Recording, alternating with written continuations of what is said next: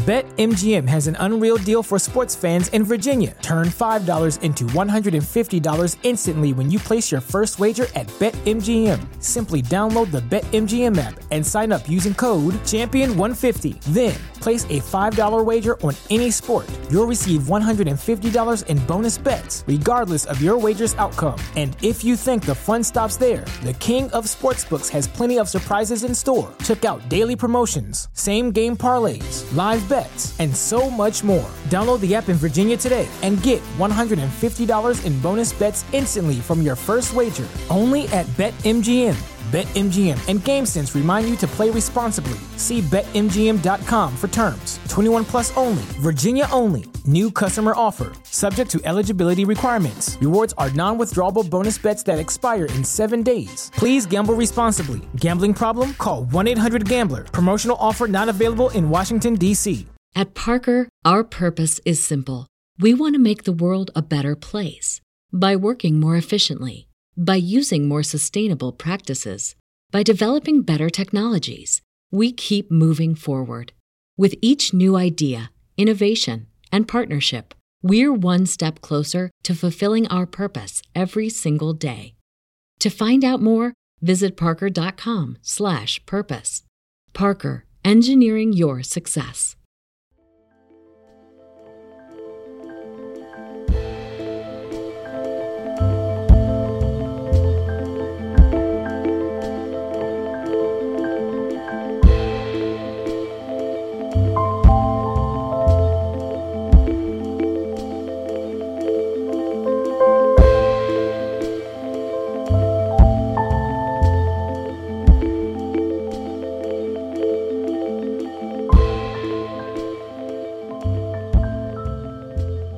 Welcome to the Infinite Spark of Being podcast. My name is Keith Welsh, and in this episode, I'm going to attempt to explain collective karma, how it could work within a city, state, country, planet, uh, and how it might affect a family. Um, but before I begin to attempt this very uh, attempt to explain this very tricky idea.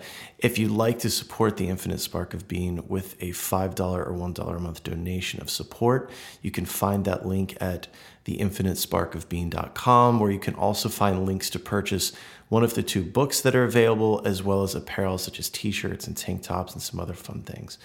Um, yeah, that's it. So let's get started.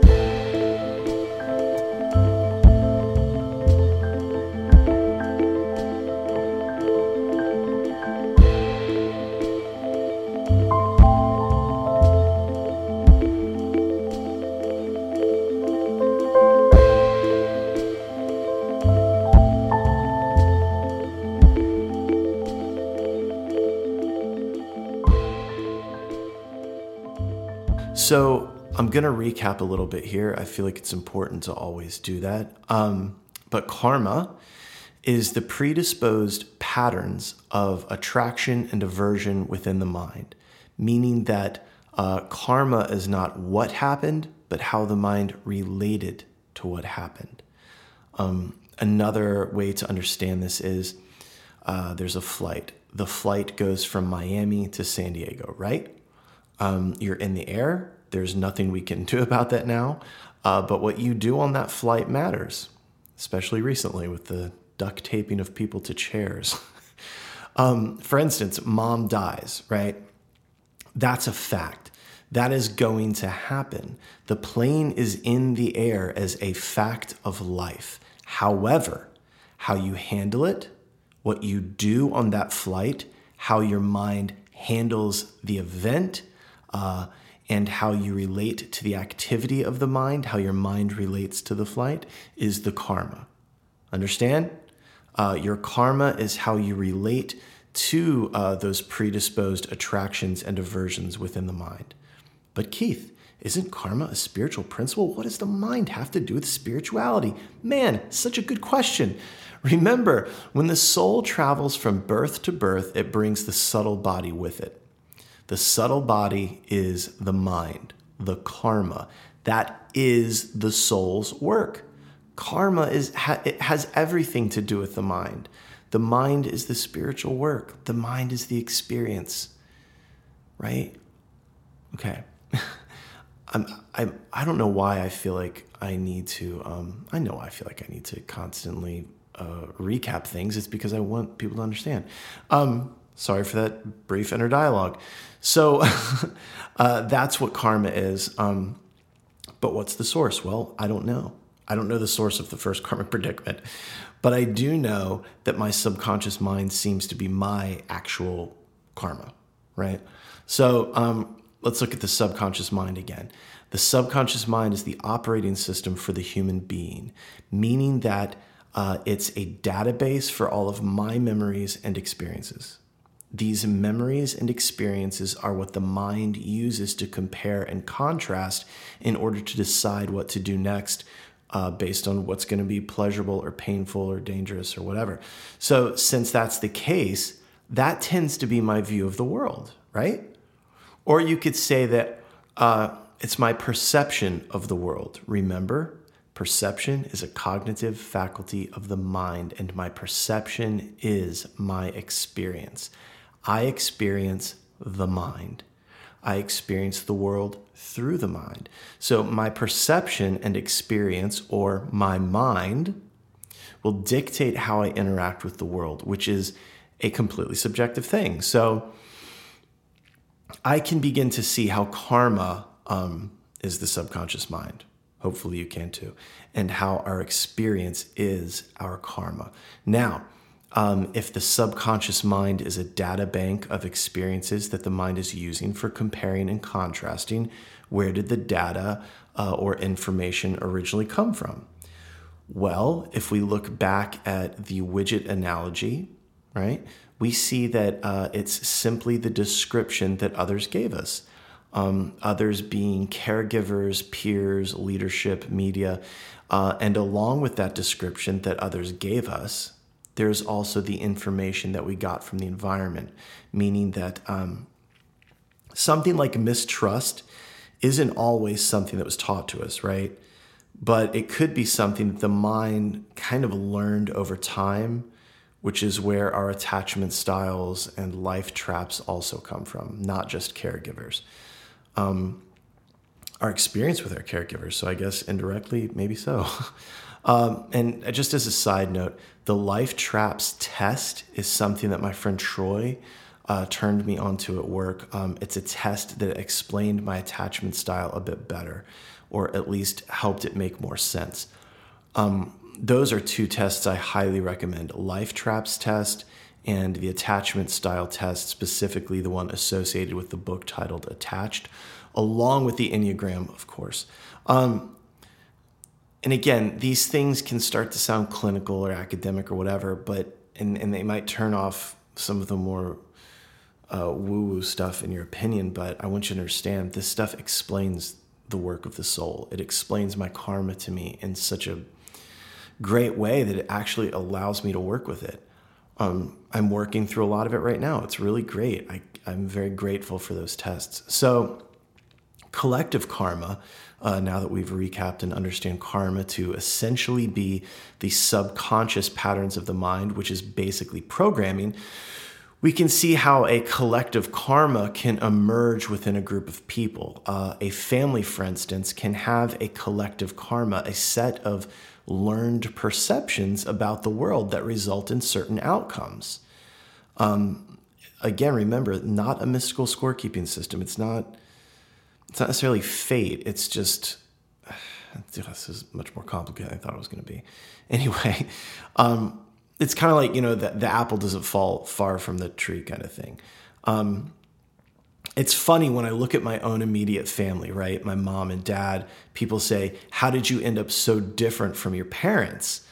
Those of you that might listen to this that have met my parents or whatever, uh, well, did I? I mean, my ideals uh, are different from what theirs were, but energetically, they're the same. For instance, my parents were the kind of people that bucked against authority figures, rules, laws. well, uh, they were my authority figures, right? So, really, I'm no different than them. And that bucking against my parents did create a certain cause and effect, right? So, I was informed by their pushing or whatever. Um, that bucking or pushing against authority is due to certain attractions and aversions. Attractions and aversions that I probably learned from my parents on some level, right? That had nothing to do with their philosophies or ideals, right? Um, I'm pushing against something based on the attractions and aversions in my subconscious mind. So, my likes and dislikes that are learned responses create the conditions of my world. Remember, uh, Neville Goddard would say, Your subconscious impressions create the conditions of your world. And again, these attractions and aversions are in the subconscious. So I'm not necessarily aware that that's happening, right? I probably just assume that my perception is an objective reality, you know? Like that's my that's my beliefs and perceptions. Uh, that I, I might believe that those are facts, right, or true. Um, so uh, that last description of my likes and dislikes based on my caregivers leads us to something very interesting. Uh, and it's about how we're influenced. Um, I'm not going to start from scratch. So if this next explanation seems strange, you know, might want to go to the episode on the subconscious mind, give that a listen. But so let's go back to that widget description, right? Um, if you trust me, then you'll probably adopt my description of the widget. And if you do, that makes sense. You love me, you trust me. And since that's the case, we can see how that would influence your subconscious mind or your karma, right? Karma, again, being not what happened, but how the mind related to what happened, how the mind thought about it. So you begin to uh, think like me. We do that in friend groups, right? Uh, and since you trust me, you look for what I tell you to be true. When it comes to uh, these widgets, right? Uh, your experience is my description of reality. You experience my description and this can sound bad. It's not necessarily bad. You know, when it comes to karma, we tend to think of as, as being bad all the time. It's it's not bad or good. It just is. Um, when I think of my friend group that I came up with, especially in music, um, there are ideals, philosophies within punk rock that have stayed with me. That certain ones that I, I just glommed onto and was like, "This is how it is." And as I got older, I was like, "Well, it's not exactly how it is." Uh, and some of them I really learned that that is how it is. So this is my operating system. So really, I'm constantly looking at my operating system to find out like what still works, what doesn't work, right? What's making my life more difficult, what's shutting me down, what's opening me up, right? Because um, the karma is always going to be there. Um, anyway, but what if you if you don't trust me, right? Uh, what if you don't like me? Uh, when we don't like someone or trust someone, we tend to disregard or even push against what they're saying or discount what they're saying without even considering it. Right? Someone you don't like could say something, you just shut down immediately, right? We see this with politics. A politician that we typically disagree with makes a statement and we immediately shut down or write it off without even checking it out. Why? Because it goes against or offends our description of reality what if reality is the widget, right? Um, so, what about with parents, especially as teenagers? We push against what our parents say without a second thought, without any critical thought whatsoever, because that's kind of just the nature of being a teenager. But we do it as adults when it comes to politics and philosophies and things like that. Now, I'm not saying that we should believe everything everyone says, but I do believe we need to do our best to think about it or consider uh, our beliefs and descriptions a bit more, right? Like, what are like, what are we receiving?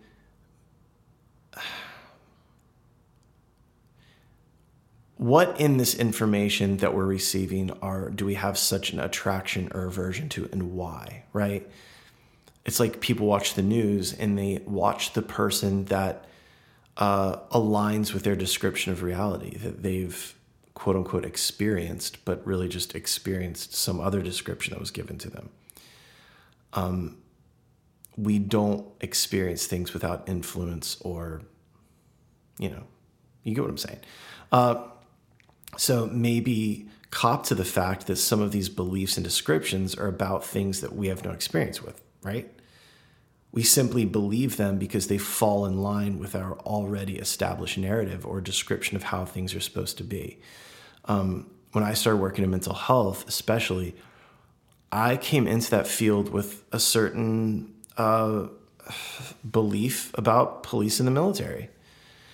And the more I did trauma work with these people, the more I learned about them as human beings, the more empathy I had and the more sympathy I had.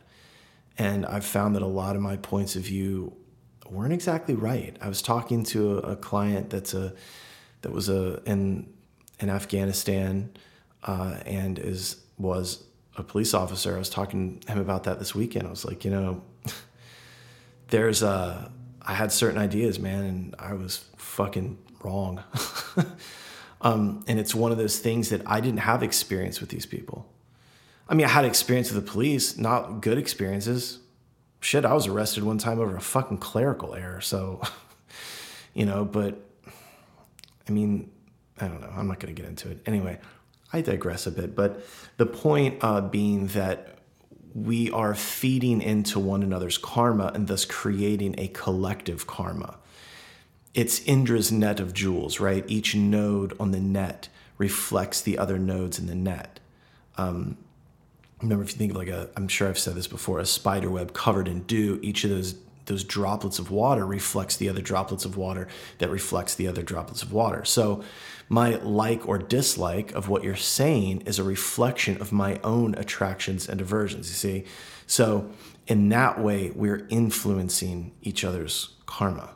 Um, it's like this if you disagree with everything actually no if you agree with everything that i say because that's what you do that's what you always you always agree with me then i'm reinforcing or influencing your subconscious thinking if i'm someone you admire someone you like and you just take everything that i say and you agree with it that's kind of dangerous right if you're trying not dangerous but if you're trying to sort out your thinking and trying to really like break things down and live closer to truth, then you want to take things apart that other people say. Um, if you blindly or thoughtlessly disagree with everything I say, then I'm still also influencing or reinforcing your subconscious thinking. So we can see uh, how those two scenarios occur within a family. They influence the karma of those individuals. Uh, both of those scenarios are probably us following our gut or a vibe or intuition or something like that. But what's that feeling in your body? I mean, that's what like the vibe or intuition or whatever, it's a feeling in your body. And what's that? That's the mind. Your mind is sending signals to the body based on what it's perceiving in the subconscious. And what it's perceiving is a program. It's the way you always feel about that. We feel the way we feel because we always feel that way. When something aligns with our beliefs, we feel safe uh, things are as they should be, right? All is right in our world. Uh, nothing is going to threaten uh, our reality, right? If we just agree. Um, or we hear something that aligns with it. However, uh, you know, when things don't align with our beliefs, we don't feel safe. Something is perceived within the subconscious as a threat to our reality. And since our body starts to feel bad, we shut down to it. That's not a good idea. Um, you know, and people are going to hear this and they're going to think that I'm discounting intuition, but I'm not. I'm just saying that these signals are the mind. And remember, the mind or subtle body is the work of the soul. Um, but things get really interesting when we uh, we start to challenge uh, we start challenging these things. We start to challenge the ego by taking those things apart and begin to honestly look at why we uh, agree or disagree. So you know, stop pushing on the things that you disagree with. Stop pulling on the things that you do agree with. That's when karma starts to change. That's when we find out what's what. It's like Chogyam Trungpa used to say.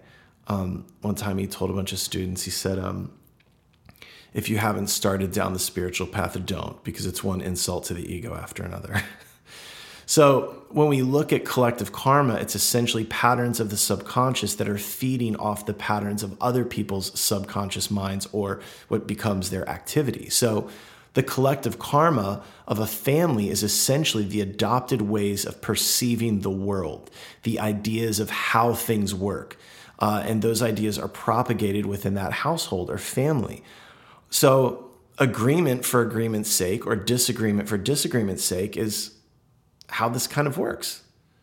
That's how a karmic situation or predicament is perpetuated within a family. And it's really important to remember that karma isn't necessarily bad, right? Karma just is what it is. The mind or the ego is what labels it and judges it, uh, you know, with its preferences and opinions. So, with this understanding of how karma works, you can see how we start uh, with our personal karma. Then we move into our karmic predicaments we have with other people uh, then out into our familial karma, and then into cities, towns, countries, and eventually the entire planet. Like, this is all the mind.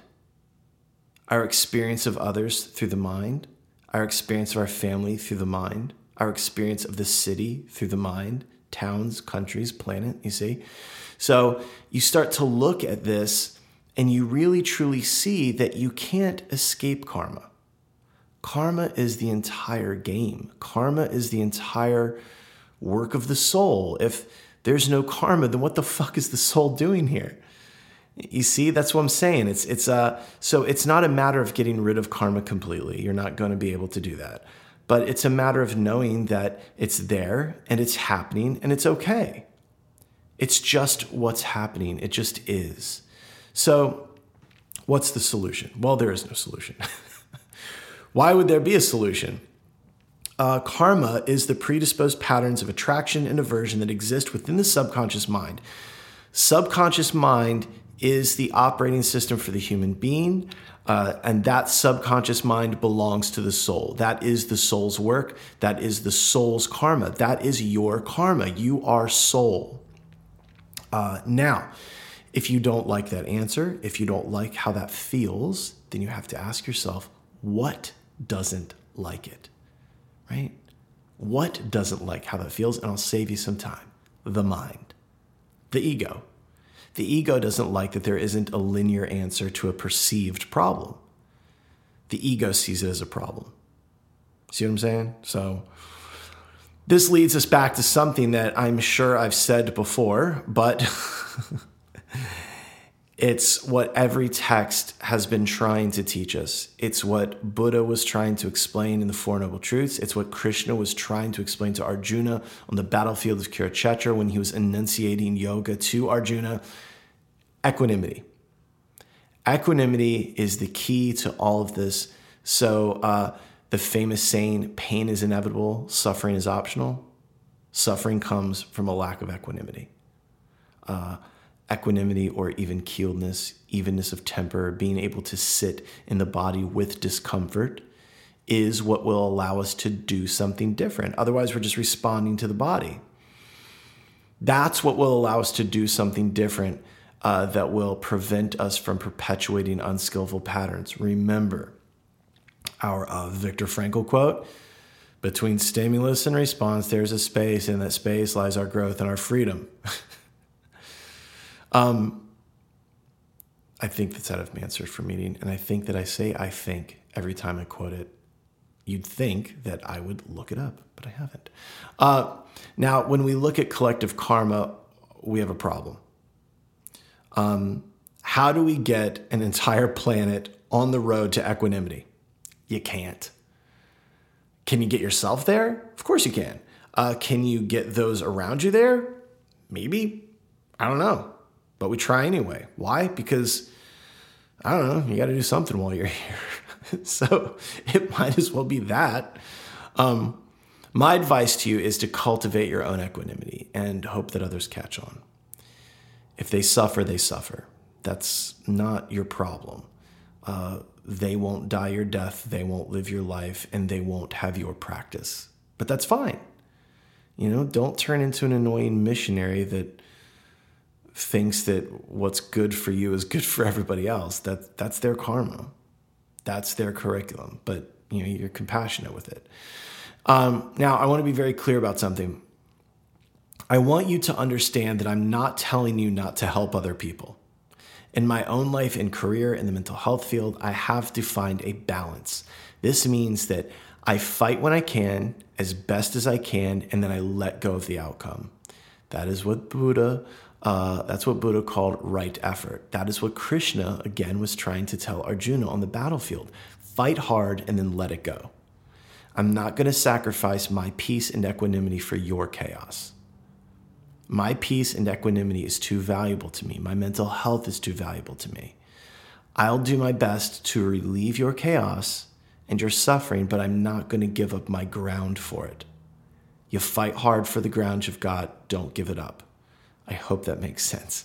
So, um, so two separate uh, to well, there's personal karma and collective karma, uh, and this this almost seems foolish. If if everyone is reflecting off of each other, then maybe it's just simply karma, right? Like it's not necessarily my karma, it's just the karma.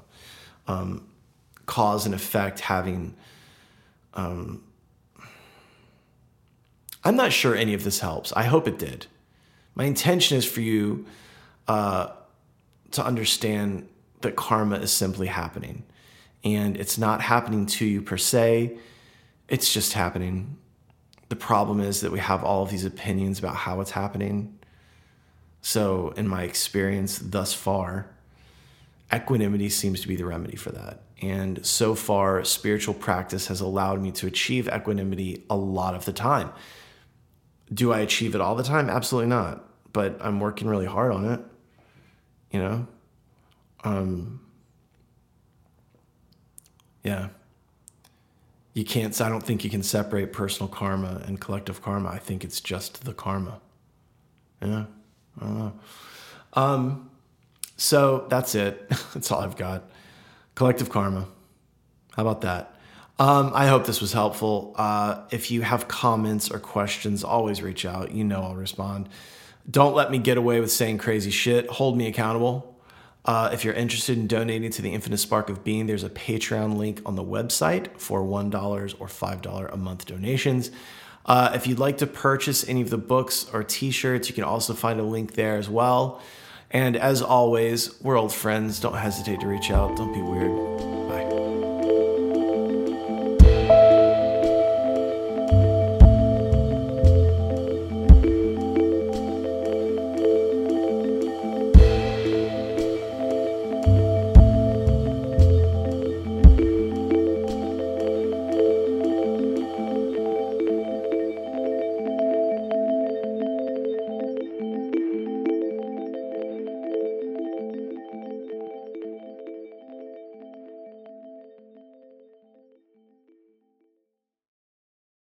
BetMGM has an unreal deal for sports fans in Virginia. Turn $5 into $150 instantly when you place your first wager at BetMGM. Simply download the BetMGM app and sign up using code Champion150. Then, place a $5 wager on any sport. You'll receive $150 in bonus bets, regardless of your wager's outcome. And if you think the fun stops there, the King of Sportsbooks has plenty of surprises in store. Check out daily promotions, same game parlays, live bets and so much more. Download the app in Virginia today and get $150 in bonus bets instantly from your first wager only at BetMGM. BetMGM and GameSense remind you to play responsibly. See BetMGM.com for terms. 21 plus only, Virginia only. New customer offer. Subject to eligibility requirements. Rewards are non withdrawable bonus bets that expire in seven days. Please gamble responsibly. Gambling problem? Call 1 800 Gambler. Promotional offer not available in Washington, D.C.